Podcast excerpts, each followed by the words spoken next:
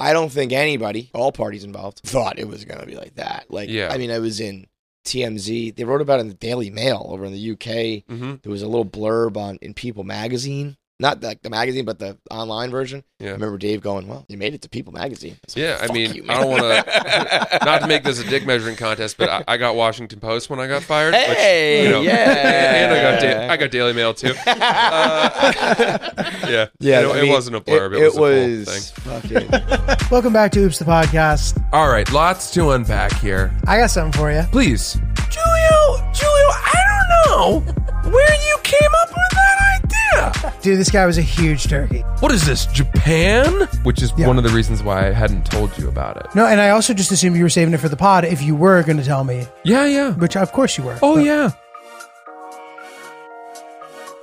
We're Oops the podcast. That's Julio Gallerati to my left. What's happening? To his left, Ryan That- Lynch. Are we grooming Francis 2.0? Is that what's going on here? That's right. I mean- I've been grooming him for a long time. He's called me his fuck thing before. Oh, Yeah. So wait, is Frankie is Frankie Borelli feeling Frankie any Borelli, I can't pin from down, literally or it? figuratively. Uh, I'm with you on that. He's put on too much weight.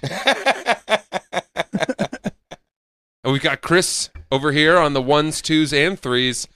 And we are joined by a pioneer of podcasting. wow. The Lewis of Lewis and Clark of podcasting here at Barstool, one of the OGs, an absolute face you've known for many years, and I would argue one of the people that made me think, man, oh man, could I ever write at Barstool? If so, that would be a dream job to emulate and follow in the footsteps of this man right here to my right, Kevin KFC Clancy, ladies Bro, and gentlemen. That was maybe the uh, most respectful intro I've ever gotten. One of the very few people who respect me here, man. Thank you, bro. I don't think you He's good at he's good at intros. He is. I don't think you get enough um, credit. I really mean that. I fucking agree. I don't think Try you, not to harp on it, but it eats at me constantly. I don't think you get enough credit. Um, I don't think you get enough credit, and, and I, I don't I don't really understand it.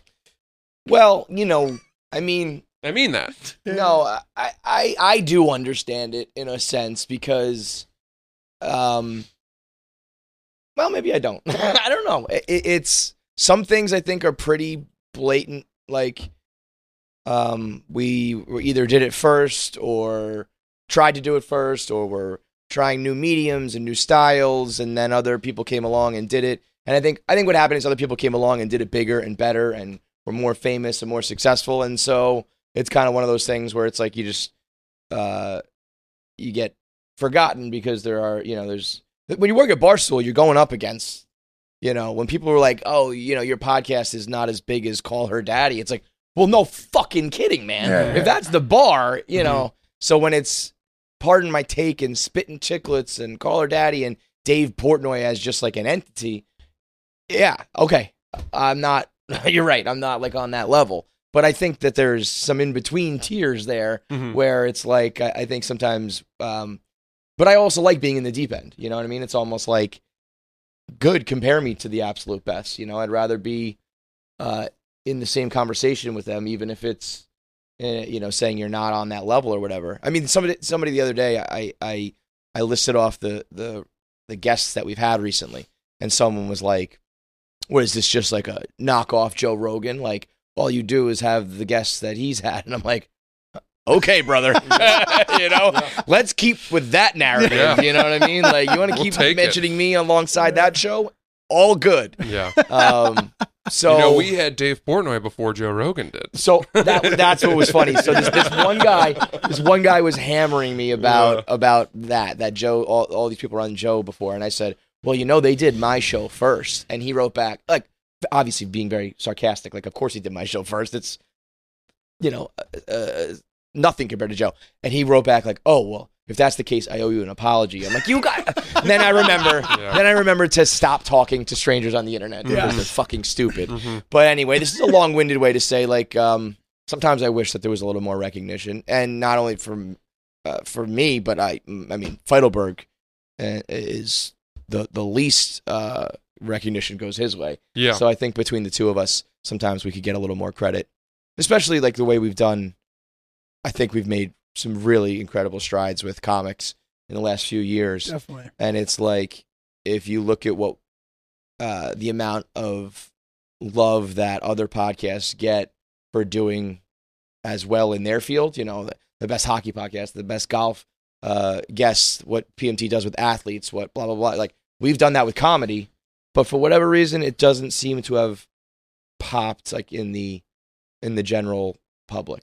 The comics recognize it. I mean, Well, we big always get a lot of great great reviews from the comics. Uh, some people internally here, like yourself, recognize it, but I don't know if it ever really made the the jump outside the barstool bubble. Julio, tell us as a deeply entrenched and respected member of the New York comedy scene yourself, what your impression, independent of your work here at Barstool, is of KFC and KFC. Well, let's just say KFC Radio as its place in the comedy world. This is very this is very good, which is happening right here. Yes. I had it ready. You could almost tell. Oh, I could feel it. te- you teed it I could feel it. Lob it up. Oh. That was very good. Thank you, Francis. Colorado slams it home. Um, well, yeah, like I wonder about that because, like, yeah, it's easy to, and I'm in no way like I don't understand the complexities necessarily of everything that you just said. Right. Uh, That's good. Like I almost like to know from the point of view of a normal person who's not Right. a fucking weirdo Barstool fan who knows all the ins and outs. It's like just tell me as a normal guy, what do you think? No, totally. Um, I know that before I even, you know, was was over here and before I had met you, um, I'd been hearing about your show forever from comedians, and it was always interesting to see how excited every comedian who had ever met who was about to do your show who had just done your show Yeah. was, Right. and how much they love doing it and love you. yeah. And they're like, they're the best. They're so good to comics. You know what I mean? It's this like thing where like. It's almost like a notch on the belt doing your guy's show. It's like Yeah. a big deal, dude. And I, I, uh, my goal was to always try to be like an East Coast Joe Rogan, with the notion in mind that you know no one's ever going to attain that level. But the idea being, uh, if you're on the East Coast instead of the West Coast, like you come through our show and we put you on, and it's kind of like a, uh, you know, what I hope once you've come on our show, we launch you to another level, and then hopefully you go to Joe's show and you go to the top level, but that we'd be like an in between. And it seems to have kind of come to fruition. Um, and really in the past like year or so, and and and a lot because of Bert Kreischer and the way he he's the one guy who really openly talks about it. Like like a lot of people say it to me, and sometimes I'm like, can you say it on your podcast too? like, thank you so much, but also tell the world. Uh, Bert very openly says it. Um, and so like they in the comic world are very like very open about it and very gracious and always say great things. And sometimes I'm like, I hope I hope the the fans are listening and and Yeah. take note of it, or at least you know give it a shot. Or it's like, hey, I love this comic or this podcast, and they say you got to do this one, or this is the best one that we do. So why don't we check it out too? And and the show has been growing. I'm not to, this is not to say that like KFC Radio is not doing well or something. It's doing great, but sometimes I think that where we're at and sometimes the feedback I get are not jiving. You know, Mhm. where it's like. You mean from you mean from the higher ups here? Um, I think that the higher ups here don't get like Dave openly is like I don't like stand up comedy except for Chris Rock. Mhm. So naturally he's just I remember him getting an offer to do a pizza review with Sebastian Maniscalco. And he said, Why would I do that? Like who is this I guy? remember that. It was the very same weekend he was in town. He sold out four nights at the Garden. He moved like a He's a hundred beast. thousand tickets that weekend or something crazy with all the spots he was doing. And Dave was like, "I don't know him. I don't really get him. I uh, no, you know." And that's fine because comedy is a weird world where some people can be so famous in that realm Yeah. and, I mean, I think Sebastian is kind of breaking out of that. Everybody knows him. But um, so when Dave is not really co-signing something or into something, uh, you're not going to get that p- push from the company. You know what I Mhm. mean? Mhm. Um, and so we've always kind of been on an island doing our thing, and I, for better or worse, like that was also my career at Barstool in general because we did like everybody. It, there's always so much competition at Barstool, you know, and back, especially back during the day, uh, uh, in the olden days, it was like so much competition that we weren't like promoting each other. We were never really hyping each other up. So it was always like, I'm just going to do this, you know, on my own and get there on my own. And so, you know, we've, it, it uh, it's a long winded way to say you can't necessarily complain about if I'm not getting recognition from higher ups and stuff if I'm not talking with them and working with them and having a discourse with them too. Mhm. You know, so maybe along the way I should have been more vocal and been like, "Hey, what we're doing over here is pretty fucking awesome. Take a look at this." Um, but I do remember one time talking to Dave. I think we were either negotiating a salary or just talking about whatever, and he said to me like, "You guys are easy money. Like, y- you do your thing. You don't complain. I never have any drama with you, aside from like our like on camera drama. You know." He was like, "And the money comes in, and like you're good. You know, it's like set it and forget it." Which on the one hand, I was like, I guess that's a good thing, but it's not the most not the most glowing review where you would prefer it would be like how about you know it's like the squeaky wheel gets the oil thing maybe i should have Right, shouldn't have been right. so Mhm. set it and forget it maybe i should have been a little louder and i'd be getting you know a different different review if you will Yeah. When um when was the first ever podcast episode that you recorded and released? Mm, In what year?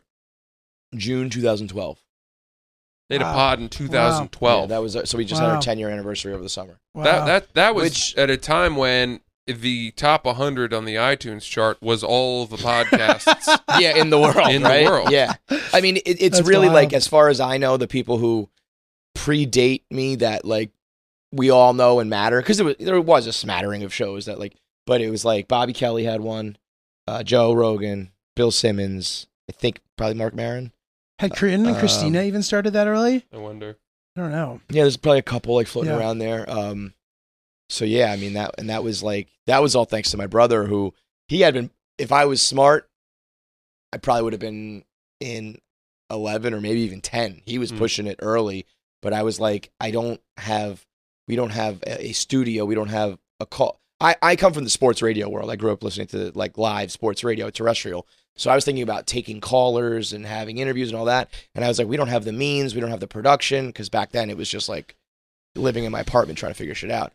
He came to me he and he he knows how to like push me where it's like here's an idea here's an idea here's an idea. And and i he gets to bother me and then he knows to fall back. But when to push me and he, he came to me and he said google voice is now a thing where you can call this phone number and people can leave a message and we can play that like it's a call and then i was like all right let's go Oh wow. that They- was that was the, the the vehicle that let me do it Am I wrong to think that you guys were the first podcast or one of the very first to ever include fan voicemails on a podcast that you would respond to? i would probably guess we were the first to be honest yeah First. There's probably first that like eventually then made it. There might have been some guys doing that Mhm. and who fizzled out or whatever. I've never heard of anybody else doing the voicemail idea. I remember when it uh, became a thing because I was following Barstool back then, and I remember not understanding what a podcast was, Mm-hmm. and for some There's a reason, lot of that. just being like, I'm not. I thought, I thought somehow it was just you, the mail time. Yep. I thought that was just you having phone call conversations with random people the whole time, No, yeah, and that I was, like, I don't know that I'm interested. well, so in you know what happened was I KFC Radio became the voicemail show really because that was in the very beginning. That was like my co-host because I was like, I'm not good enough yet to do like I can't just sit and talk for an hour. Like Bill Burr was another one, Bill Burr Oh, style. Like I couldn't just ramble for an hour the way he did. Um, I remember trying. My brother was like, "All right, let's try a podcast," and I was like, "Here we go." And I get, I did all my material for the day, and it was 12 minutes. And I was like, "Well, you know, we we're just a tad short." Mhm. um, but the voicemails, ironically or coincidentally or whatever you want to say, everybody that called that line were all fucking dumb hypotheticals. You know, like the the the way that KFC Radio went with like, would you rather fight a tiger or a bear? Or would you rather fuck your mom or your dad? All that shit was just because the first like twenty calls were all that. There was nobody being like, "Hey That's man, um, you know, going through this breakup with my girlfriend and blah blah blah." It was all just like, "Who's faster, Warren Sapp or a cheetah with a three legs or whatever?" You know. So it went that direction, and then I That's added good. Feitelberg on, and then like a couple years later, we added Dan on, and that show was that form. But I still really wanted to just do at that point what I considered a podcast, which was just two guys sitting down for an hour, you know. Mhm. And that's when I did mail time with my brother, where that was like me and him are basically like copies of each other. So it was almost like having a conversation with yourself. It was kind of weird to be honest.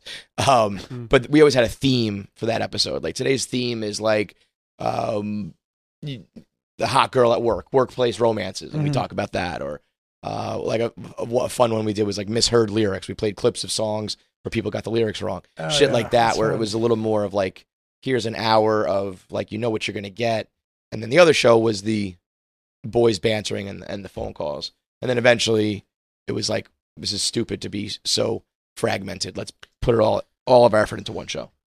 That's sick. And that was when me and John went off on our own. Like all that happened at the same time. Dan went to Pardon My Take.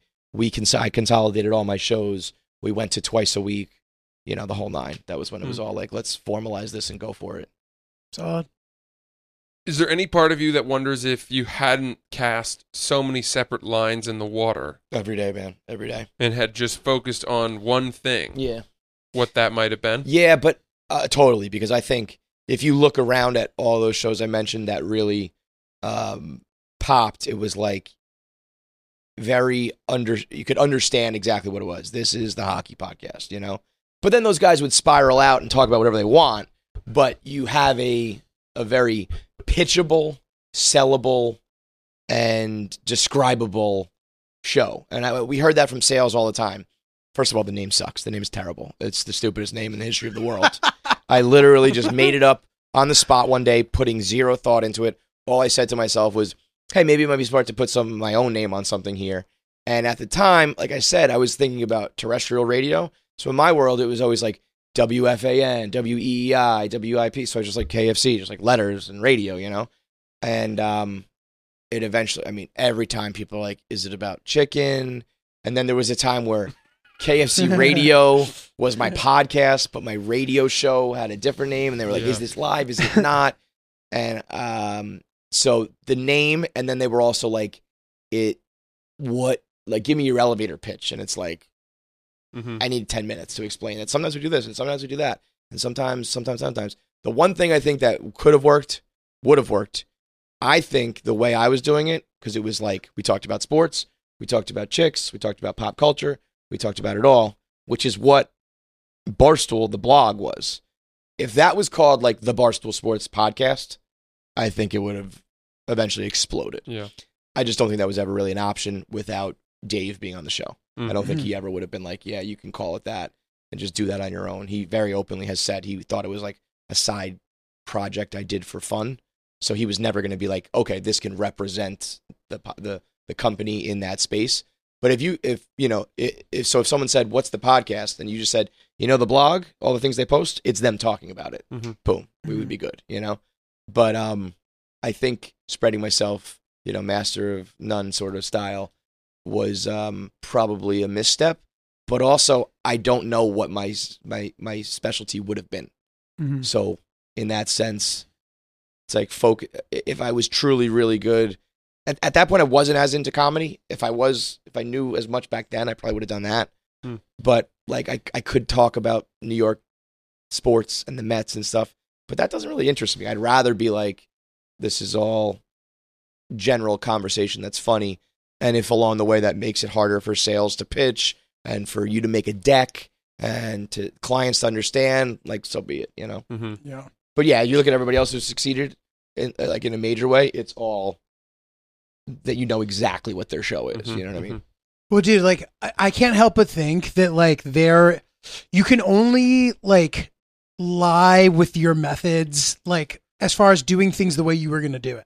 So like you can be like I should have done it this way, but like being true to yourself, there's value there. You know what I mean? You have to make a choice somehow, and like you know, to me, I see you as a guy who everything has worked out for. I know. You know I I know. I, I- sometimes, well, this place has a tendency to be very negative in the past, and so you do like internally. There's, a- there's not, you know, you're not getting an attaboy, as we all know. Externally, fans are the ones that like love you the most. Are also the ones that were critiquing every word of every blog and everything you put out.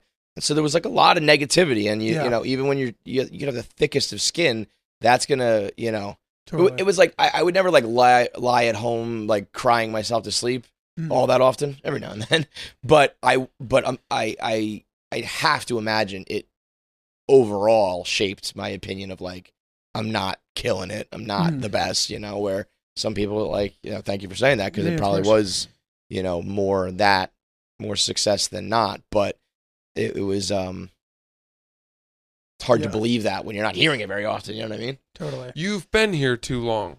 Totally. I, I've, I mean, I'm, I'm institutionalized for sure. You I'm have- indoctrinated. Uh, whatever you want to say. I'm You, you brainwashed. I'm fucked. You're not comparing. you're not comparing where you're at to all the hundreds and hundreds of people trying to start a podcast or get people like Bert Kreischer on their radar. I try to remember that. you're man. not I really do. You're only comparing yourself to the other top, people that yeah. work here. but on one level, I, I, I, um, I hope that's like an admirable trait. Like I'm never, I want to always compare myself to bigger and better and try to get there. But I very much like try to tell myself to like stop and smell the flowers. You know, Yeah. I, I, I, I usually I compare it to uh, a swimming pool. Mm. Like to me, I, I, I, you know, there was a point in my life where like a house with a pool is like the best thing, right? You know, I want to swim in the pool. Like I want a pool. I love the pool. Hmm. And then the people who who have a house with a pool, you swim in it like the first couple of years, and then eventually it just fucking sits there. You know what I mean? Yeah. And it's like there was a time where all you wanted was Was that that in-ground pool. pool. and the first year you had it, it was the best thing ever. And now it's just sitting there, and you know you forget that like you gotta enjoy some of it. But again, when not many people are saying it, and I'm I'm not one to like like you know I'll hype all you guys up. I'll hype everybody up. That's hopefully what I'm looking forward to in this next level is like talking on social media about other people's shows and other clips that I find funny. I love doing it. I'll do it all day long. Putting out my own promo and being like, "This is funny. You should go watch it." I would rather die than you know. So if, but it's kind of one of those things. Like if I'm not talking about it, then they're not going to talk about it, and if they don't talk about it, nobody talks about it. So on and so forth. But really, when there's not that much positive reinforcement going on, you know, you don't, you you start to either consciously or subconsciously believe that a little bit. You know, Mhm. that's why when I hear these things, or when Bert was so on the record about it, or you know, it's like important to hear those things. You Mhm. know, there's times me and John will call each other and be like, "Yo, just so you know, like, think about what we did like this week, like where we had like a really good week. Where do like, we had these four like best. We had like a A-list celebrity, an A-list comic. We went viral for this clip, and we, you know, made the company this much money or some shit. Like that's a good year for some people. We did it in a week, and I'm like, fuck yeah, you're right, you're right. And then there's times where I got to call him and remind him of that. Yeah. So, um, yeah, that shit's important. I think like there's plenty of negativity to go around in the world of the digital social media era and shit. Having that positivity, I think, goes a long way. My my wife sent me a quote this morning after we fought about how much she was spending on Amazon, and I'd like to read it. Um, because she claims they're all purchases for mutual benefit and for the Hmm. household, uh, but I don't Disagree see with how that? that's possible. Here it is. Uh, you may believe that living life to the fullest is seeing every country in the world and quitting your job on a whim and falling recklessly in love, but it's really just knowing how to be where your feet are. It's learning how to take care of yourself, how to make a home within your own skin. It's learning how to build a simple life you are proud of.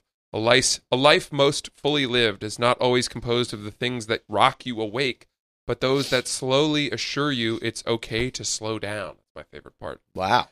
That you don't always have to prove yourself, that you don't need to fight forever or constantly want more, that it's okay for things to be just as they are. Totally. Little by little, you will begin to see that life can only grow outward in proportion to how stable it is inward. That if the joy is not in the little things first, the big things won't fully find us. Who said that? Brianna Wiest. That's somebody I should know. I have no idea. Don't who know that is. either. That's some poignant shit right there. It's a nice. For real, that was very well Yeah. summarized because nice. I thought that was good for, for all of us. I don't know about necessarily how it all ties back to spending too much money on Amazon, bitch, but You know? stop buying bags and shit. I don't Yeah, know, lady. That's it.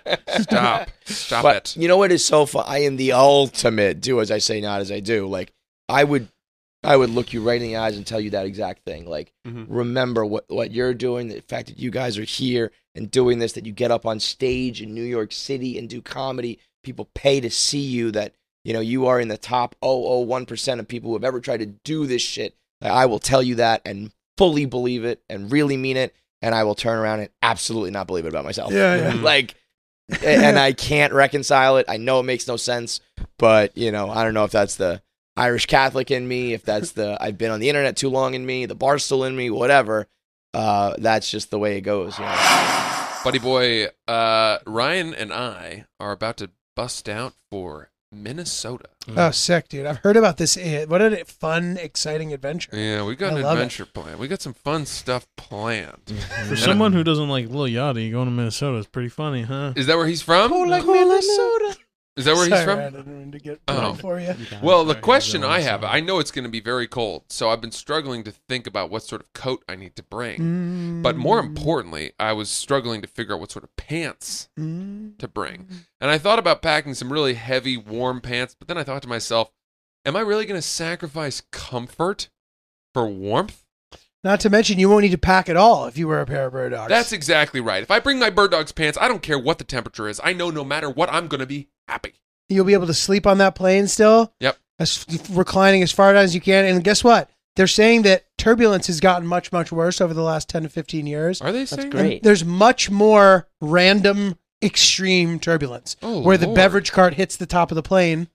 85% of the time, it's the flight attendant that's getting injured. Don't worry. Okay. But if that, if that is to happen, you got to be nimble, pal. Yeah. You know, you better be wearing your bird dogs. like Jack. You Jack know? be nimble. Absolutely. Um, Because you need to strap that seatbelt in just in case, but you still want to be able to be comfortable. yeah. Uh, Wow. Those are so much info. Uh, amazing. Thank you. And and, and I'll tell you what. I, bird Have fun in the pants are the great pant to wear whether you're watching flight attendants break their necks all over the plane or beverage carts fly around. Uh, whatever it is, those are the pants to travel in. Fundamentally, it's true. I don't care where you're going, whether it's Minnesota or Key West. Key West, Florida. Bird Dog's pants have you covered. The best shorts, the best pants, the best joggers in the game. Built-in underwear liner, meaning you don't have to pack a pair of U-Trow to go with your pants. That's right. So guys, go to birddogs.com, use promo code OOPS. You'll get that signature tumbler that comes with your purchase. Birddogs.com, promo code OOPS. So, Yeah. okay. And Julio, I apologize because I have I have so many questions, but if you want to Oh, can I can I tack Jump in. something on Yeah, that yeah, then? yeah. So before we move on, it's funny you say that because as I've been talking to you about how I think you're so successful, and when I'm hearing you talk about like you know the squeaky wheel gets the whatever that saying is, cheese. I think that about I think that about myself too. I'm like, maybe I should have been this, maybe I should have been that. It's easy for me to tell you, dude. It seems like you're crushing You're it. yeah. But the same shit, I think the same thing about myself. I'm always like, I'm not bold enough. My approach has been too soft. I'm not willing to fucking kick down the door and be like, it's me. Yeah, You know what I mean? No, like I'm scared to do that. Yeah, no. Well, I, I think uh, I think there's a few things in that. I, I think um, like uh, it's it's just not ever been my personality to to complain really about anything, you know. Mhm. Um, but I mean, I've been told by like multiple people here, people kind of on their way out the door from other jo- like third floor jobs and shit, being like, "Yo, just let you know, you speak up a little more." Like, like the reason why some people get these deals and these things to get done is because they're in my ear like every fucking day, and they are kicking in doors and they are complaining and they are, and that's where that that whole easy money thing. Yeah. I'm like, maybe I should have Hmm. fucking spoke up. I think inherently the problem I have is that, um, and if you're anybody at Penn who deals with negotiating contracts, turn this off right now. I I feel like deep down I know that this is kind of like a cushy job and like a dream come true. And sometimes I think the money that everybody can be making here is like stupid and ridiculous. And even just having a little taste for like four years of doing the real world, I'm like I was happy to just not have to live in that life anymore. Mhm. And it's like what you should know is your value. You should know how much money you can bring to the table with your followers and your reach and your talent and all that. So fuck you, pay me. But deep down, I'm kind of like, I think this job is probably actually worth like 50k. so like anything above that, you know. And that's wrong, and I'm not right. But Got that, got there is, yeah, that's what I mean. It's like I don't want anybody thinking that, but there is a little bit of of that where it's like I really got to believe that before I fucking do it, you know. Mhm. And uh, if you don't, I think you can smell it on someone when they actually, you know, think it versus they're trying Right. to, to think it, you know, being like a poser. Totally, dude. But totally. I, I do hate to admit it. There is a level of me that like once the the Penn stock vested, that it's like I now have a quantifiable number that proves You know, up until then, it was like, do you like me or do you not like me? Do you think I'm funny? I'm not funny. You could look at the charts or whatever, but it's like, uh, sadly enough, it took a sum of money for me to be like, I was right, you were wrong. I, you know, I'm better than you think I was to anybody who like doubted me, you know? Um, so like, I guess once you have the confidence for whatever reason, then you can be squeaky about it. You know, Yeah. it all comes back to confidence. in a way, Yeah, think, I mean, you know, I, I it probably took somewhere north of five million dollars to to feel that way. for for you. Yeah. probably north of six. See what you're doing here. What? you guys can do the math. You know, I had I had a few percent. You had a let's say, in few, the company, a few points. and the number that it sold for is uh, out there. Hold so you on go a do the math. Hold on a second. Bust All out. So the company was valued at what, five hundred and fifty-one million dollar sale to ten Six hundred fifty. six six hundred and fifty. Six hundred fifty total. Yeah.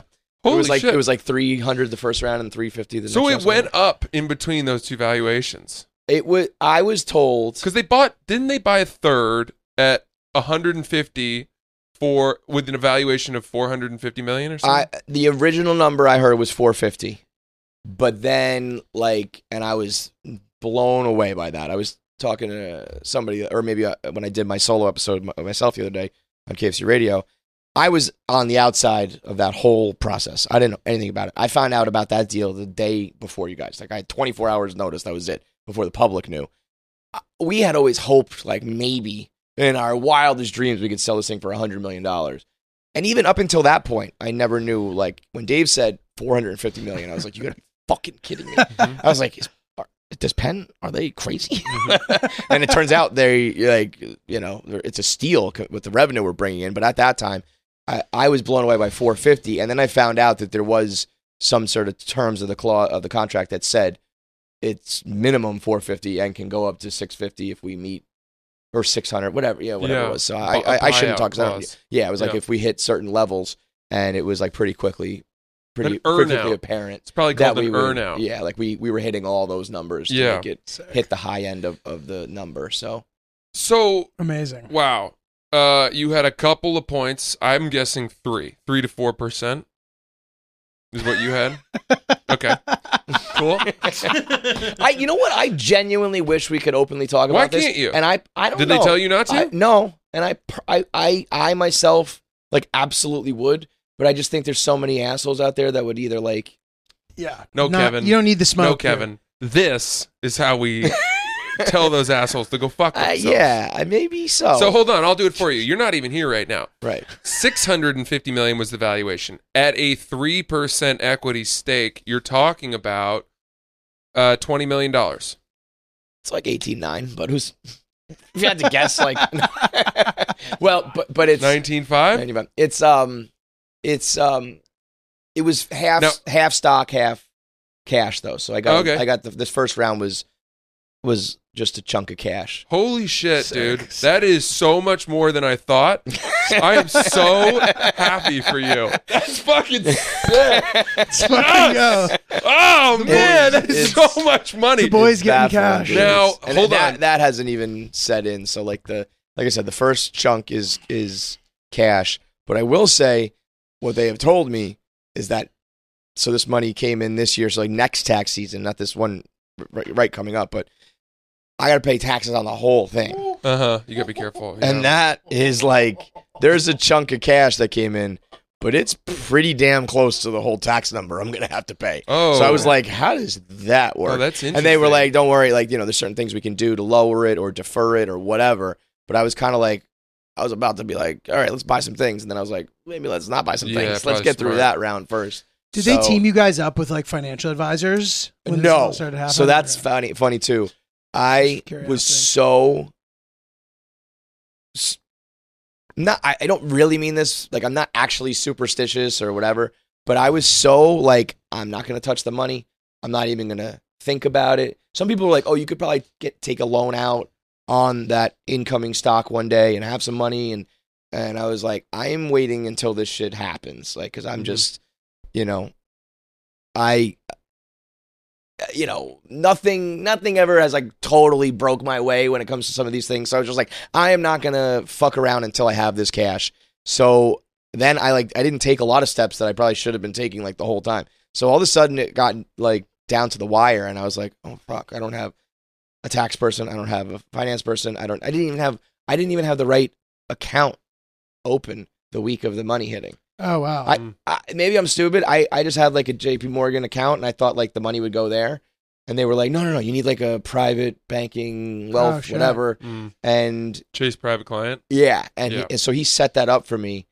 And I told this on KFC Radio when the money, because everyone asked me like, what happens is the you just see the account number change or midnight hits and the Yeah. money changes. I didn't have my own password to my account at that point because I waited so long. Mm. so the guy who set it up for me had texted me and just said the number, like the money hit, the number is this, and I was like, cool. What's my login, like name and Oh password? my I, I didn't even Yeah. know my name. So like he- he was, those guys were like, uh, are you crazy? Like you don't you don't have the set up yet? Like they were like, we're gonna have to expedite this through like all of the regular bullshit. You gotta have it ready. Um, because I was just so like, not until it's the clock is double zeros. You know what I Mhm. mean? Like, so So that number Crazy. hits. Yeah, that's awesome. awesome. Um, you'll have everything shake out. You don't live in New York City, no, I'm in, You We- live- I'm in Westchester. Yeah, so you don't pay city tax. correct. That's awesome. That's, that's a nice four plus. four plus percent right Yeah, there. That's a nice chunk. Would they have advised you to move before that so happened? I Like- I I saw you know Papa Page views going down to Florida. hmm Uh-huh. and I started to look at some other places, other states that do that kind of shit. I couldn't go to Florida, but I think Vermont is one that's either really low or non-existent. New Hampshire's right? really New low. Hampshire, maybe New, it was. New Hampshire, New Hampshire has no sales tax, although I think their property taxes are really high. There was something that was you know in the Northeast that I kind of kicked around the idea. Yeah. I, I I kicked that idea around for like six hours because I was like the logistics of it. I mean, I I moved apartments bef- like a year ago, and I moved like ten extra minutes from where I was, and it was like a problem with my with the my ex wife and everything. So I was like, imagine if I picked up and went to fucking New Hampshire. Mm. right. Um, but you know, you yeah, it is funny. Don't you think it should be the opposite? That when you're scratching and clawing for every penny, you you try to go find a place in one of these states that has lower taxes.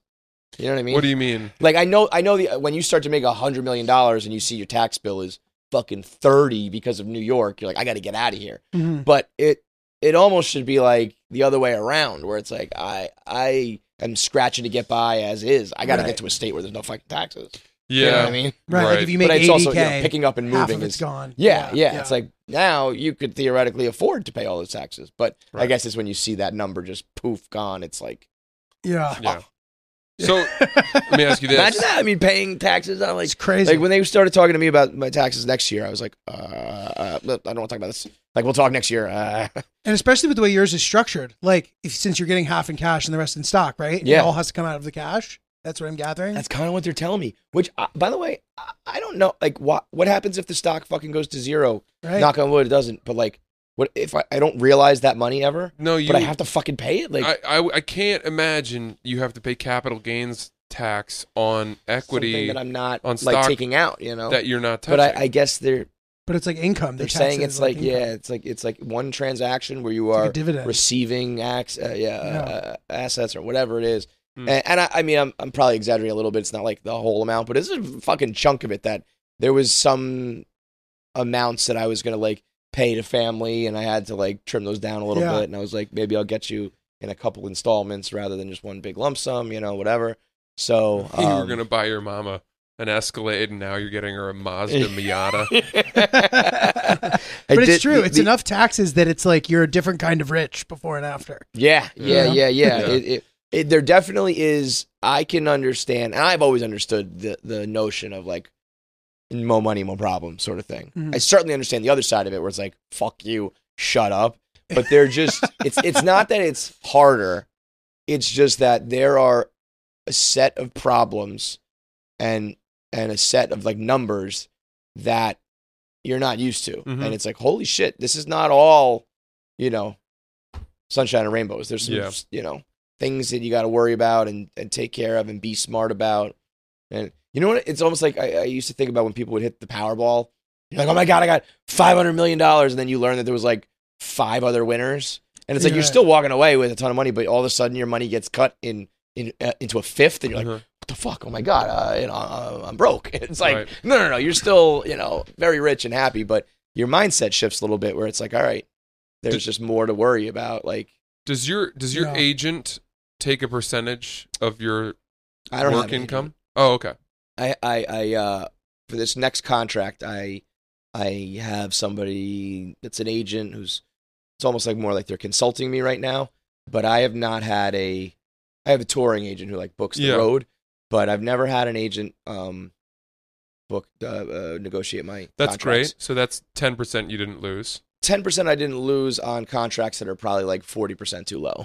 Right. So, yeah, you but know, on the on the It's argument buyout. for the So uh, my my thought with agents always was, and I think there's two things I regret, and this goes back to I had lost track of my thought, but when you're talking about the squeaky wheel gets the oil, Cheese. uh, gets the cheese. um, Cheese. Yeah. The um, I, I I thought at Barstool, there's two things I would do differently. One, I think I straight up was a little too self-deprecating, and that was like always my sense of humor and always will be. But there was a point where it was like me, Dan, and Dave, and like, and those guys were kind of like born to be stars and knew it. And like, especially, I mean, Dave was like, I'm gonna be rich one day. You can find the fucking blogs back in 05 where he was like, I don't know how, but I'm gonna be rich from gambling. And like, boom, it Mhm. That's came to fruition, you know? And I was always the guy that's like, I might, I'm probably going to end up dead in the gutter. I'm just, I don't know why, you know? So I was, I would make fun of myself and I would clown myself. And I think while that got some laughs and built the character that I am today, sometimes I wish I was a little more like, you know, no, I fucking, I did that podcast first or this, this is crushing or I think I'm the best writer or whatever. Cause again, if you're not going to say it, they're not going to say it. You know, there's a lot of times where like Twitter trolls or whoever would like take shots at me and I'd almost be like, it's almost like I can make fun of my mom. You can't. You know what I mean? It's like, Mhm. hold on. I'll say that I'm like skinny, fat, and lame. Not you. Fuck off. You know? Yeah. Um, so that's one thing I wish. And number two is I, I and I, I say this to anybody: the minute you're talking about like a, a, any semblance of real money, you should probably have an agent who knows what the fuck they're talking about. Mm. I, I think I I signed like a longer term deal that uh was probably like not a good deal for me. When did you do that? I'm just it's just expiring now, so I think Oh, that's like the last one. yeah, so like 20 I think I signed like a 5 year deal. Huh. It was like 2018 through now. And the Mm, terms of that never changed during the course of that No. deal? no. So Wow. uh it was like it was like a pretty quick pretty big jump from like what I was making in 17 to 18 but then from there it just had like regularly installed raises but nothing major Could you not have then- gone and been like, "Hey, look at this! I've created this and this, and I'm doing this and that." squeaky wheel gets the cheese man You, weren't know, like, squeaking. it's not squeaking You never squeaked once. I didn't squeak once the only reason I will also say this is because and I don't even know I'm supposed to be talking about these things but there was um I had certain revenue goals set uh for bonuses and those did not take into account one minute man because that had not been a thing yet Yeah. so all of a sudden you know i've got to hit this revenue goal based on like all this other little shit that i was doing and all of a sudden i had this fucking skyrocket that you know i'm gonna hit that goal and so my bonus is gonna be you know sizable because of that so i'm just gonna you know shut my mouth Oh, and you did. so I did, but like, but even like on top, like just my base salary probably should have been higher, and more importantly, I probably should have negotiated maybe some non-financial terms of Mhm. like just things about you know how we operate. But I was just kind of like, that number is bigger than I thought it was going to be, and like more money than I ever thought I would make for blogging. So I'm Right. there, and then you know I'm like, ah, looking back maybe because a lot changed from 17 to 23. You know, it's like we went from I went from just like um this is just my job to being like uh, I'm you know I'm a part owner of this company and I want to start my own branch and I want to do my own things and you know all that kind of stuff. So Mm. those are two things that I would you know be a little more confident and and have somebody. I, I was just afraid of like I didn't want to rock the boat with Dave and Erica. I wanted in my mind whatever two things in my mind we understand that. Dave, sure. Dave and Erica are like negotiating types that like they're not going to get like duped by an agent. So you're not going to all of a sudden get like 25 extra percent. You're probably going to get like 10 extra percent, which you then just pay back to them. So I was like, well, Right. I'm gonna go ruin this like our our dynamic Mhm. with this agent that I know they hate for a couple extra bucks. But then I was like, fuck that. Like I should just be like, I'm an employee. You're the employer. This is show business, basically. Mhm. Like I had to remind myself, like this is fucking Right. show business. It's not how it personal. It's formality. Yeah, right. Yeah. And and now, especially now, like if you're dealing, it's not Dave personally anymore. Like it's like you have a boss, you have a company. Like represent yourself properly. You know, Mhm. if you're, you know, there's a level to it. I mean, if you're, I mean, like I remember a Little Sass making some contract demands early on that was like, okay, I'm all for, you know, get your money, but like there, Mhm. you got to be reasonable about certain things. You know, you you were a fearless voice, constantly pushing the envelope uh, for so God many damn, years. I love this episode. And for like four hours. and you and you were you were the edgiest writer for sure. I think for me, Yeah, no probably. one, no one. Well, Dave, but you set the tone in terms of this is what Barstool is in the early blogs. Uh, I can you, still remember, you know, the one you wrote about the blind people. Mhm. Um, That was early. That was like week one, month one. I might then maybe I saw like a, a yeah, yeah, yeah. reprinting And it was also like every time there was a story about blind people, it, like re, you know, I, I wrote another one and restarted. But I think that was like summer to fall of 2009, maybe, which was like wow. 2010.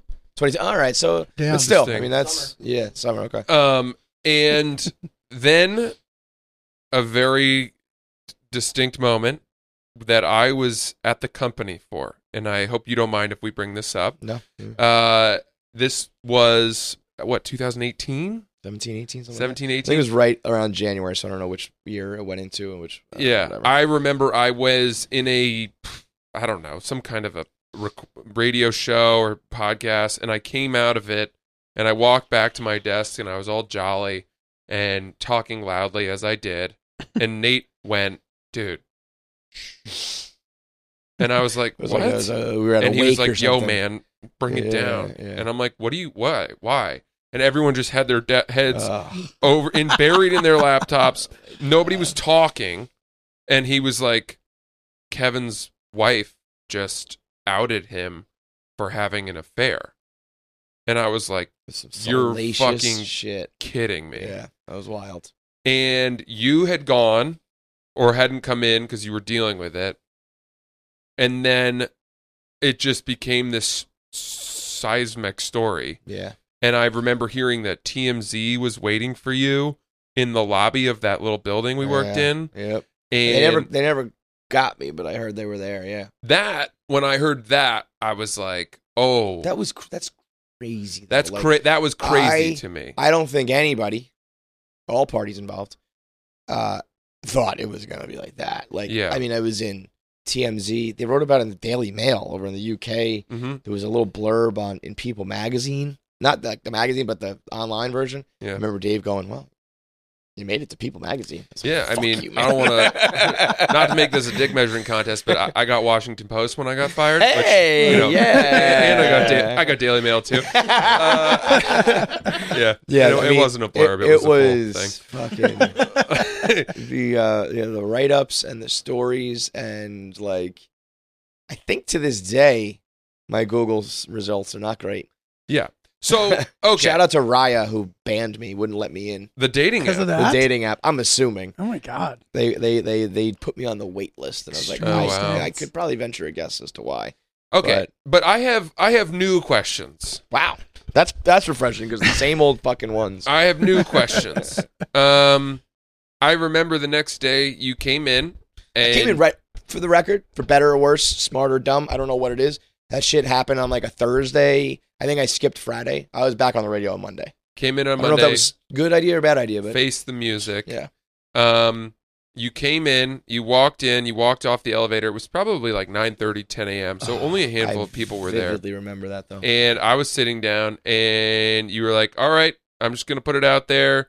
I'm sorry," and you apologized, and you sort of your voice cracked, and you broke down, and my heart broke.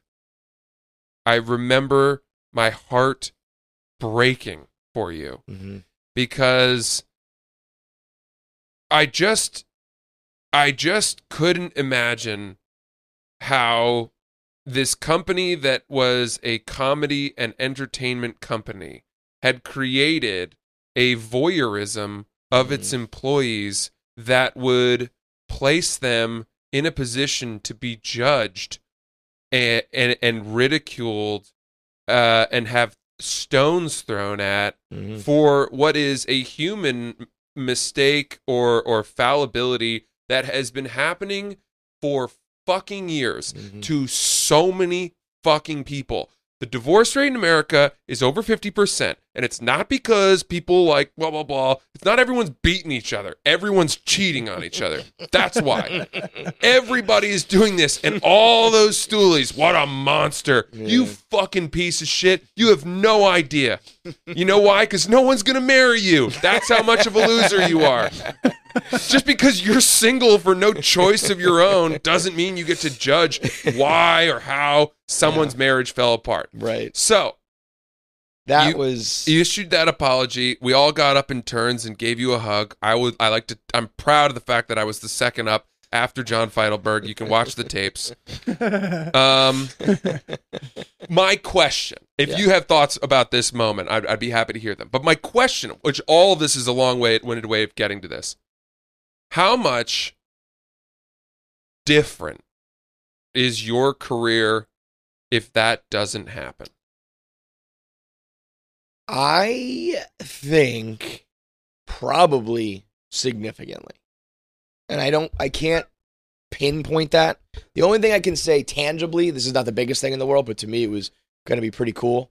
Uh, we had a deal with Reebok and we had just designed our own sneaker. And you know, as a sneaker guy, that was pretty cool. It's a Reebok classic, like a true sneaker. This sounds very dickhead of me to be like the one bad thing that happened about this was sneakers but it was the one tangible thing. Reebok dropped me like immediately, which was just a weird thing. It was like I'm being like dropped, like the way you hear, you know, Kanye got dropped, Yeah. you know. Mhm. So they canceled our deal. The shoe was made, it never came out, and so that was like the only tangible thing in the moment. But then over the years, I heard things like I, I remember uh, when I finally became friendly with uh, Rayna and Ashley on Girls Got to Eat. Um, like a couple after a couple interviews, they flat out were like, "Yeah, we like avoided you and or turned down interviews and stuff because we like didn't want to be around that." And then we kind of got to know you and know the situation. And we were like, "Oh, fuck that!" And I was like, "Man, how many people did that?" You Mhm. know. And Mhm. and I do think there was some level. Um, I don't think I was ever going to be on the level of Dave and Dan, but dating back to that, there was like a big three vibe. And then not, you know, those guys between gambling and just their star power were going on a different trajectory as me. I don't think it helped that that also was like became what I'm known for. You know what I mean? Mhm. Um, Did you feel neutered in a way by it? um, I felt the, and I still to this day feel like the need to qualify like everything I say. Like if I'm writing a blog and I want to make a joke, I would have to throw in a like. Now I'm not one to talk, but Mm. or Mhm. sometimes like, hey, take it from me or whatever. Um, and so that that feels a little annoying because it's like this would be the perfect joke in this blog Yeah. as is. But I know that the only reaction I'm going to get is going to be like, well, you can't say that because XYZ. And I'm like, oh, I don't want this whole blog to just be lost in the divorce and cheating talk. So let me acknowledge it and try to pop a doc, try to be rabbit that shit and get ahead of it. So not like neutered in that sense, but I do feel like I, um, you know, you lose you lose the fucking high ground like forever on any topic. Although I think that's kind of crazy. Like I'll talk about you know fucking R. Kelly and someone will be like, "Well, who are you to oh, talk?" I'm like, "Come on, guys." Like there are times where people like will literally talk about like rapists, and I'm like, guys. And there's some story, you know, there's there's like a version of the story is that I was I missed the birth of one of my children to you know have an affair. I'm like, and they and people, a lot of people believe that. A lot of people think it was literally like, sorry, like I'm in a hotel. It's like because one asshole said it, and people love to run with it. And I'm also not the type. I've talked about it here and there. I'll answer all these questions. I've never, and I never will, sit down and explain like everything because it's just I don't, I don't believe in airing things out You like that can't publicly. control it. You can't control it. You also, yeah, you can't you like can just the people who want to on hate you. top of it. It's like anything else people say though. It's like when we fight the against the the tides at Barstool and people are hating on us. The people who like us like us and continue to ride for us. The people who hate us are always going to hate us. Mhm. And in some instances, there's a middle ground that you hope to grab and convince. But like the amount of people who were just kind of like, that's his business, or hey, I've been in a similar spot, don't throw stones, or I don't like what you did, but that doesn't define you. Whatever your variation is, you probably already believe that, whether or not I explain everything to you or not. And then there are people who hate me because of it, or hated me already and just love that they have this ammo against me now Right. or whatever. So you're probably not going to change any any minds. So why continue to air out all your business that's already already it all should have stayed private. 90% of it, you know, 50% of it's out there. I'm going to make it 90% now like no, you know. Right. Right. So, um I, I would love to. There are definitely times where I'm like if I if you knew certain things or whatever, you know, never going to say I handled it the right way, but man, some of the portrayals that people are, or the, the versions that people made up in their head of me is like kind of crazy, you know? I just don't get the, like you said, it's been going on in every form, whether it's public, private, famous, not Forever. famous, reality TV, scripted TV, even like everything we, you know, forever.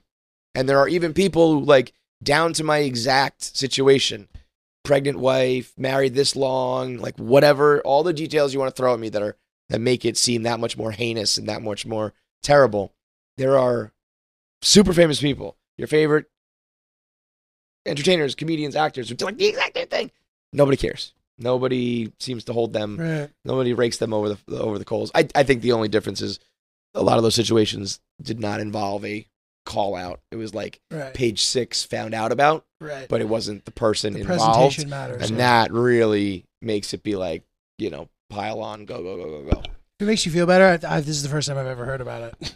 It does. So like Never- I Great. That's also why, you know, sometimes I'm like, shut up and stop talking about it because you're the one perpetuating it. I will say that, like, like if I, I post a one minute man, inevitably, top comments almost always are like, yeah, but you cheated on your wife, no matter what the topic is. And so part of me is like, I have to continue to address it because there's enough people that do see it and probably do go Google me. And it's like, it would just be, I don't want to be one of those people in the public eye who like just ignores reality, puts their Mhm. head in the sand. Part of me sometimes is just like, you know, don't fan the flames, don't give it any, you know, let's snuff this thing out because there are people like you who didn't know and now Mhm. they are going to know. But I think enough people know that Mhm. it, it's um, like part of me sometimes thinks maybe if I got away from Barstool, would that would I shed that also as well? I don't know. I don't. I'm not sure. Like if it would be like, oh, that's just Kevin Clancy, a new, you know, stand up podcast, whatever, blah blah blah. Not oh, that's the guy from Barstool who cheated on his wife. if you know? started a terrestrial sports radio show in the New York tri-state area and you built a fan base, there would be moments, in my opinion, where people would be like, "Wait, Kevin Clancy? Isn't that that guy who Mhm. had that thing with his wife?" Mhm. And someone would be like, "What?"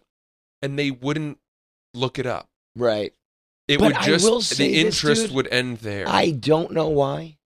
There is some sort of burning interest when it comes to me that I've noticed. That My like, guess is it's because you had the strongest opinions. yeah, You were the Mm-hmm. most. Also, you had tied your personal life to your brand. yeah, you were podfathers. You talked about your kids. You played into the sort of like angry, you know. But that was the thing is I it was the like I was not the guy who was like I'm fucking super happy and I, my marriage is better than yours sort of thing. Like if you were listening, you knew I was struggling. You know, Yeah, but everyone. So- I think everyone thought you were kidding because everyone's seen that trope, that, the, the disenchanted father, many well, times. and, and that was kind of my argument too. A lot of times when people would tell me like to not talk about your family as much or hey that's all private. In hindsight, I should have talked way less, if or maybe zero about my family. But anything I did talk about was the tropes. I was never coming up like I was never telling the public about our individual thing that is unique to us. It was Mhm. always like you don't get laid when you're married and you get nagged and you Yeah. know she's closing the, the cabinets too loud and it's silent all that shit. It was like this is what couples go through and I'm Mhm. going to talk about that.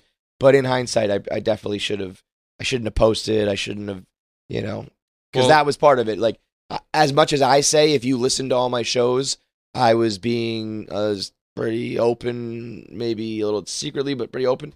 but people don't listen to your shows. They watch, they see your Instagram, they see the one post of you with your family Right. looking happy. They think that you're playing the happy family man, and then you think you're a fraud. And it's Mhm. like I was being pretty real about it. You know, it was obviously things people didn't know, but it was like I don't know. It was it was more there than I think people realize. What I didn't expect is the day you described. I don't know why I was not braced for this.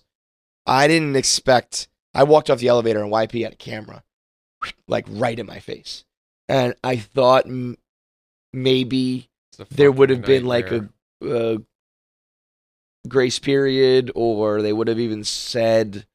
But in hindsight, I'm sure that everyone was like, "Yo, go get your camera." You know, I'm sure they were like, "This is going to be the biggest day of content ever." So that that why I gave that impromptu speech and was crying and shit because I was like, I didn't even consider this. You know, I was like, "Oh my god, this is going to be all the content everybody's talking about for a week," and it turned out to be five years. Fuck. but you know, enough people uh seem to still fuck with me. So you know, Yeah. Yeah, I mean, look, there's a couple of ways to look at it. One is Barstool may be the only company where a story like that of an employee becomes material and fodder for the entire company. right? But on the flip side, maybe Barstool is one of the few companies where an employee can have something like that happen, a public scandal, and you just keep working, stick your way out, and a handful of years later, you make $19 million. So it's a story of perseverance. I'll Yeah. tell you that much because god damn, it has been a fucking Wild ride. It's been a wild ride. It's also, I mean, I've been scratching and clawing to get past it all. So yeah. I mean, still to this day is a, is a problem, and I do wonder like if there would have been more um, offers or like like I, I one of the things I, I would hope to do is as my kids get older and I maybe got to tone it down more or I want to slow down the edgy t- tone down the edginess or whatever. I'd love to get into some basic hosting of shit, a, a Netflix reality show, Mhm. a game show, some shit like that. Put my hosting skills to use on something that's like I don't want to say mindless, but you know what I mean. And I wonder if there was ever some of that. There was I had one meeting one time with people from like Sony, I think it was, talking about a potential Netflix collab, and they were like really about it, and then all of a sudden like poof gone. And in my head, it could be a million reasons, but in my head, I'm like, oh, they googled me, they figured this Mhm. out. hmm I don't know. I'd love. I part of me would love to know that answer. Part of me would. Part of me would love to know that answer if it's not so bad. If you told me that I went on, I would have gone on to become, you know, fucking the next big thing. I don't want to know that. But Kevin, you'd have to say that if you had the opportunity to do it all differently, I think given the buyout and the magnitude of that money, it, you again? can't you can't change a, a thread of what you have of the way things went because there may not be a route a road a road to that yeah, e- enormous payday. I, I usually agree with you, but like that, you know, actually, I don't know. I, I will say this, and this is sad. This is a sad commentary as well. I, my career, like the amount of content I put out was like 5x after I got divorced. Because I find you can't do both to the fullest. Like, if your relationship is thriving and you're traveling and spending time, I think your work is going to suffer and vice versa. You're in the office every time, all day long. I think your home is going to be a little more of a struggle. And I find that life, the key to life is that balance, you know. And if you can strike one, God bless you. Uh, I passed up on a lot of things, I turned down a lot of stuff. I shied away from certain content and jokes and all this sort of shit. Traveling more with Dave, all these things that I knew was going to put a strain on my relationship. And then once I was single, it was like I started a Mets podcast. I started One Minute Man. We added episodes to the, this show. I added an entire other podcast. Like I did so much more. Like I can tell you, I, One Minute Man probably would not exist had I stayed in a marriage because I, you know, when I would get home for the day, I'd be like, all right, work's over. I gotta. And meanwhile, I, I'm making One Minute Man's like every fucking, you know, every time something mm-hmm. happened, I'm alone in my apartment. Bam, here we go. You know. So part of me, maybe you're right. Maybe if I hadn't done all that work, things would have gone differently. But part of me thinks I was there to establish Barstool. I probably would have had that equity no matter what. And if I could have avoided that situation, it probably would be better for my kids, my family, all that stuff. But professionally, yeah, I could say in the in the long run it ended up okay professionally. Uh, family wise, personally, we'll see. The time, you know, the book is still Mhm. the rest is still unwritten. Yeah. But It's man, only, it you was know, Yeah. yeah, It we're was early wild. on in this in the tail still. Yeah. You know, we'll see. Okay, last question. What do you want from a material standpoint with this with this new wealth? What's, um, what's what's one thing that once the tax bills are paid, yeah, yeah, yeah. you realize how much you have left. Let's say that it's uh, any amount of money. What's the treat? I- I'm gonna take out a house because I got to buy a house, but that's not you know you got to have a house, right? It's like, uh, and I gotta How nice is that house? Um, it's pretty dope. The house. I'm- yes. yeah, but I'll say this. Yes, it is dope. Heated floors, a So- shower that can turn into a steam room. Though, bro, Yeah. those are the treats because it's not that's not there yet. It's an older home that I'm looking at, but like I think I will make. I've always said I wanted uh, a nice bathroom, like a baller bathroom. Yep. and that that will be one thing I do. Um, and then there's I one thing that is kind of stupid, definitely stupid, and I don't know if I'm going to do it because it's shockingly stupid, but it's also something that's been in my content since like for sure not since pr- the, the blog I had before Barstool that I used to joke about, but I also think is kind of a fucking cool idea. Is I always said I want to make enough money where I can retire and I could uh, open up a bowling alley in the Caribbean. Okay, and it's so so. Listen, hear me yeah, out. it's, yeah. It's an out. Bowling coconuts. Yes, it's an outdoor bowling alley. the pins are painted like Corona bottles, and the balls are painted like uh, coconuts or limes.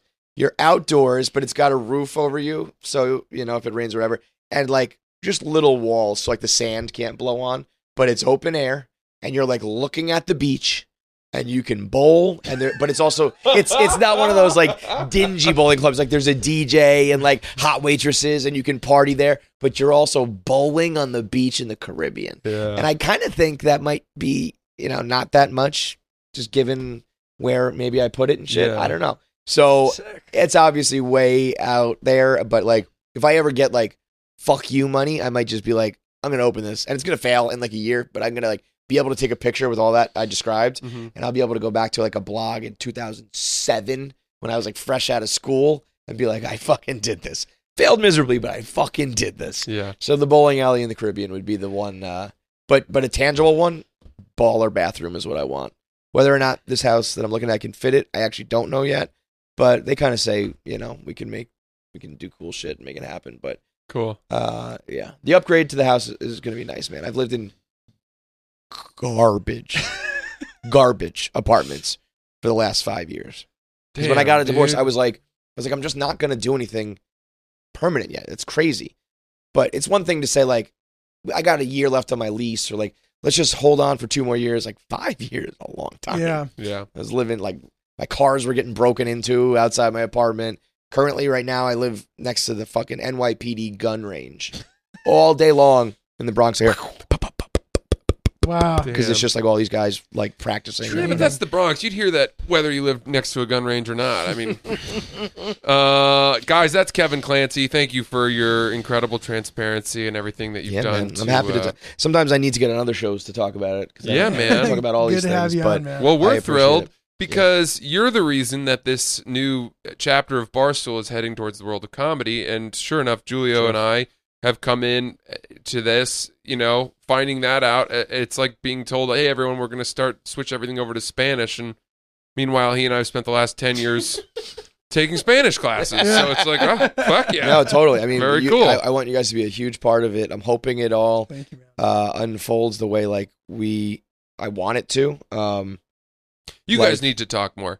You and Julio. yeah, yeah. Because he's he's way deeper in the in the world of comedy than Really? I am. Okay, He's cool. been at it longer. He's he knows yeah people. I, I think that there's um almost i hate to like say it this way because i don't want to jinx it but it's like i don't see a way this thing fails if we approach comedy the way we have been and maybe a little bit extra with some more knowledge from people like yourselves who have done Yeah, it yeah, for and you guys you guys are the only people who have uh like married the stand-up comedy and barstool like you Mhm. know i talk about it you guys do it Mhm. um and so i think you guys probably have some great insight and would be perfect people to launch with this this whole new thing but It's just a matter of like whether or not Barstool really wants to do it. Mhm. Like, Mhm. do you want to be able to say like, hey, yeah, the New York office is still running, but you know, let's go down to let's go down to Miami and check out what Dave's doing, and then let's Mhm. look at the Chicago office.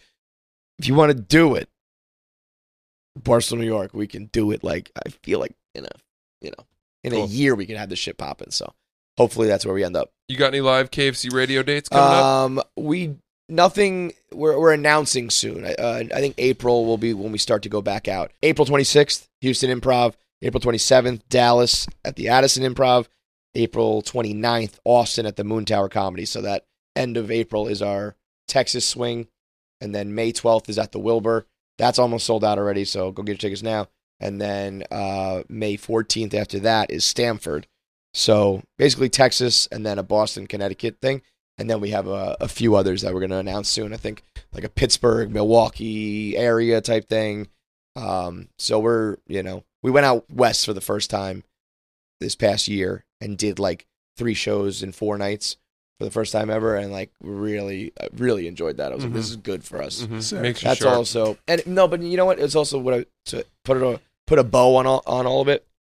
You live on the internet for so long, That's obviously so negative, and you start to fucking believe it, and then you go out in, in the real world, and people love you and say your show is great, and want to buy you a shot and take a picture, and you know, some people are like crying to meet us and FaceTiming family, and I was like, holy shit. Maybe I should do this if for no other reason than to be reminded that people actually like us. you know? Yeah. Yeah. but it does keep you know on top of all that stuff. So yeah, coming to a city near you, we put the, we put the podcast on stage and have a good time. So that's at uh, if you just go to KFC Radio on all our social uh, or KFC Barstool is my personal, and you'll see all of our all of our content and all of our links. Cool. Thank you G, anything coming up? Yeah, just check out notjulio.com for all my tour dates. I'm bouncing around for the rest of the year. Got like a bunch of stuff, so go check that out. What about you? Yeah, same deal. You guys know me. Hero We Need Tour, francisellis.com for tickets. Uh, that's Kev- Kevin Clancy. You can check him out on KFC Radio. Thank you so much. We're Oops You Podcast. We'll see you guys soon. I got a few. Oh, Come on. facts with Ryan. Facts with Ryan. Were they lying? Facts with Ryan. All right, so podcasting was invented in 2004. Damn, you were late, bro. Well, that's the thing. Like, I mean, I think Bill Simmons was doing it. Like, did you have a fact on that? I'm pretty sure he was on that shit like real early. Mhm. I mean, I know Rogan was doing. Yeah, 2007. Yeah, that's pretty. that's early. pretty. Do you know who Rogan's first episode was with? Redban, Brian Redban. Ari Shaffir. Really? Oh wow, Man, Ari's a legend. He's been around for a minute, dude. I'm pretty sure of that fact. that is legendary. I think that's true. I'm Yeah. I would love to sit down with Redban and be like, "What happened? Give me the truth too. Like, how do you Mm. feel? There's got to be a part of him that's like, fuck. Yeah. You're right, That would- Francis. Oh, nice. Uh, in 2005, the word podcast was declared word of the year by the new Oxford American Dictionary. Shout And then. Brianna Wiest, she's an author. She's 30 years old. oh wait, I thought that was gonna. Okay, yeah, yeah, yeah. Sorry. Brianna she Wiest fol- Chicken Fry. and she follows 605 people on Instagram. and then I have one more quote to cap it off from her. the universe whispers until it screams, and happy people listen while the call is still quiet. Uh, Brianna Wiest. thanks, Brianna. I Brianna. like the other one better. All right. Thanks, guys.